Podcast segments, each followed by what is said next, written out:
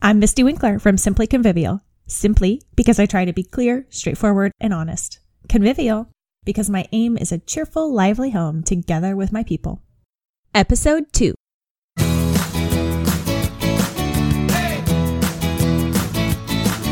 You're listening to the Simply Convivial audio blog, short but meaty segments to keep you focused and in the game as a homeschool mom.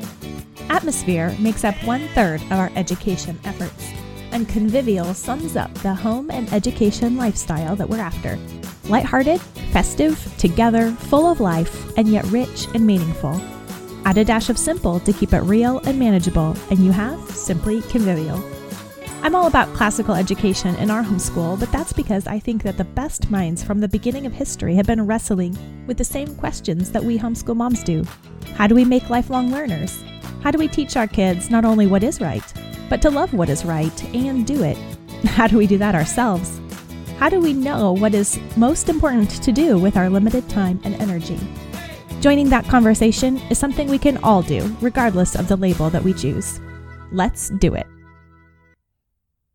For the first season of the Simply Convivial audio blog, I'm revisiting one of my favorite series, the Education is for Life series, where I take the principles of classical education and apply them to the home and our lives as mothers. This series was inspired by a set of webinars by Dr. Christopher Perrin, which you can find along with a set of pretty printable commonplace entries for all six Latin mottos that go with these posts at simplyconvivial.com slash audio. That's simplyconvivial.com slash audio, where you can also sign up to receive the show notes and links by email every week. And now, the meat. Daily Faithfulness. Festina Lente, or Faithfulness, part of the Education is for Life series. This series was inspired by Christopher Perrin's great set of webinars on the principles of classical education. One of my favorites so far of his deep dive into the principles was the one for Festina Lente. Erasmus wrote of this proverb in his Adagia, where he wrote, If you weigh carefully the force and the sentiment of our proverb, its succinct brevity, how fertile it is, how serious, how beneficial, how applicable to every activity of life, you will easily come to the opinion that among the huge number of sayings you will find none of greater dignity. So let's apply this motto, maybe not to every activity of life, but at least to those that make up a large percentage of our days. These principles are for life, not just for our schooling. I must admit, though, that I was tempted to veer into school talk when I read Erasmus's essay on Festina Lente, because he clearly sides with a better late than early mindset. If you've ever been tempted towards an accelerated mindset, then read sections 28 and 29 of this short essay and be encouraged to not push your children before they are ready. Early academics is not classical. Festina Lente. This phrase, festina lente, juxtaposes both briskness and plodding. We should make haste because we should not be stagnant or lethargic, but we should also go forward slowly because, as Erasmus put it, things that are foreseen and provided for by slow and gentle forethought are safer than what is hurried into action by hot and hasty heads. So the maxim of festina lente opposes both laziness and impulsiveness. It requires both action and thought. It steers us from both sides of the ditch. Faithfulness. A poem Cindy Rollins through the years has often quoted is Little drops of water, little grains of sand, make the mighty ocean and the beauteous land. And the little moments, humble though they be, make the mighty ages of eternity. Most of what we as mothers do all day are little grains of sand read a book, correct a child, make a meal, sweep a floor, change a diaper. Our days are full of small tasks, but their smallness does not mean that they are insignificant. It is in these ways that we love our families. I think that the English word that summarizes this Latin motto is faithfulness. The dictionary defines faithful as an adjective, which means strict or thorough in the performance of a duty, a faithful worker. 2. True to one's word, promises, vows. 3. Steady in allegiance or affection, loyal, constant, as in faithful friends. 4. Reliable, trusted, or believed. 5. Adhering or true to fact, a standard, or an original, accurate. Faithfulness does not imply large, impressive deeds. Faithfulness is all about doing what's in front of you, your own duty, however humble that is, reliably and earnestly. Faithfulness does not evaluate how a duty ranks in the public eye, or whether or not the duty will earn any credit. Faithfulness steadily fulfills its calling. As 1 Corinthians 4 2 says, Moreover, it is required of stewards that they be found faithful. Faithfulness at home. To make haste slowly in the home, I think, is to embrace routine, embrace maintenance, embrace the ongoing nature of the task. I have fought against this aspect of homemaking more than any other. I have been the queen of boom and bust cycles. There is no avoiding it. Maintenance, daily chipping away at the work bit by bit, over and over, is the only way to avoid chaos and filth. I'm finally starting to realize the error of my ways and am working at accepting the dailiness of home life. It's only taken over a decade. Perhaps within another decade, I might even learn to enjoy the dailiness. It feels more productive to get into a cleaning frenzy and take a room from utter disaster to sparkling clean. But the real productivity is in the quick daily cleanings that don't appear to make that much of a difference. This ties in to a future principle we'll be discussing about having true virtue rather than simply the appearance of virtue. And there will always come those opportunities to tackle disasters. Nothing in the home ever stays done. It's not like sewing a dress or painting a picture where you ever end with a finished product to display. Keeping the home is like tending a garden. Its very nature is ongoing.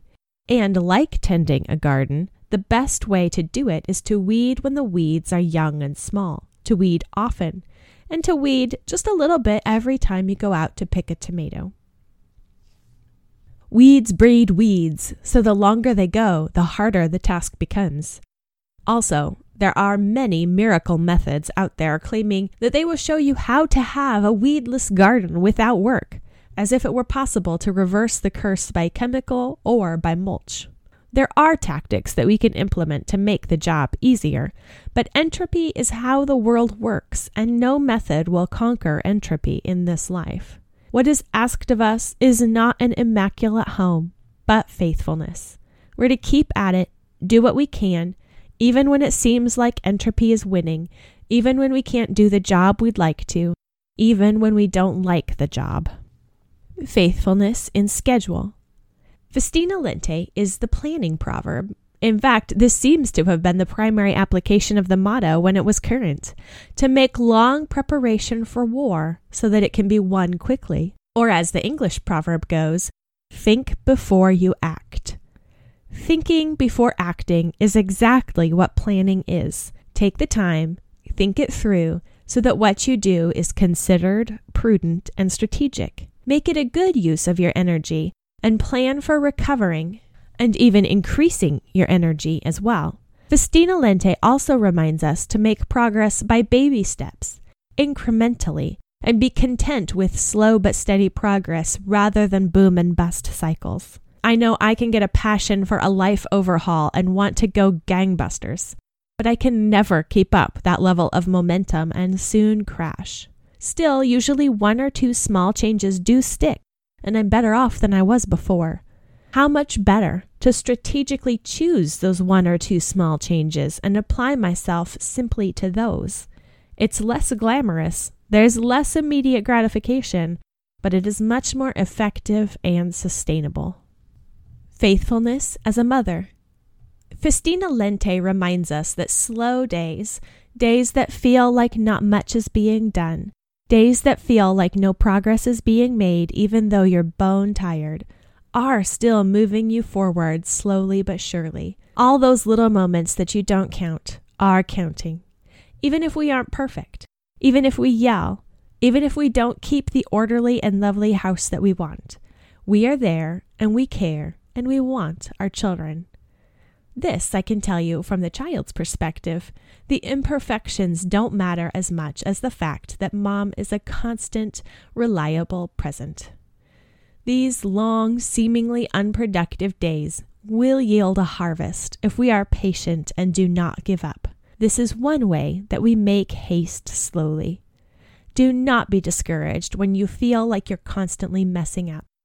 Ask forgiveness, make it right, Keep on going despite all odds, and in the long haul, we will look back and see that it was worth it, and that we really have made haste. Let us walk by faith, slowly and steadily, hastening unto glory. Galatians 6 7 through 10. Do not be deceived. God is not mocked. For whatever one sows, that will he also reap. For the one who sows to his own flesh will from the flesh reap corruption but the one who sows to the Spirit will from the Spirit reap eternal life. And let us not grow weary of doing good, for in due season we will reap if we do not give up. So then, as we have opportunity, let us do good to everyone, and especially to those who are of the household of faith. I'd love for you to join the conversation about daily faithfulness at simplyconvivial.com slash podcast two. That's simplyconvivial.com slash podcast two to find this post and also to join the conversation.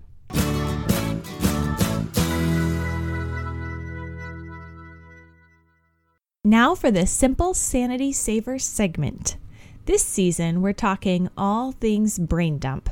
If you haven't done a brain dump before, you can find the free guide at simplyconvivial.com slash audio that will help you get started. One thing to remember about a brain dump is that it is not a 5 or 10 minute, once and done sort of thing. If you're starting a brain dump for the first time, or you're trying to do a very thorough brain dump, then it is going to take some time. I first learned about brain dumps from David Allen's time management classic, Getting Things Done. In it, he recommends that executives block off an hour or two on a Friday follow his prompts, and totally clear their heads of all the random thoughts and concerns. That's simply not feasible for the typical homeschooling mom. Our time is largely spoken for already, and any uninterrupted time is precious and scarce. Instead of trying to find a magical few hours to totally clear our heads, we need to simply turn to our brain dumps in the margins, in the spare moments here and there in the midst of the hustle and bustle. So keep the brain dump notebook handy with a pen and spend a few minutes in the morning, some time over lunch, a bit in the evening, and wherever you have a few moments in the day to jot down as much as you can about all the things rattling around in your head. It might take two weeks or a month to work through the prompts and spill it out all onto paper, but that's okay. Some time to peel back the layers will likely ensure that it is a thorough brain dump. Take your time and do your best and get all your obligations, ideas, concerns, goals, nagging suspicions, hopes, and dreams written down so you can use your mind to think about them rather than hold and juggle them.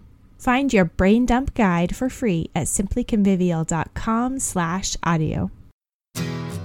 Thank you for listening to the Simply Convivial audio blog.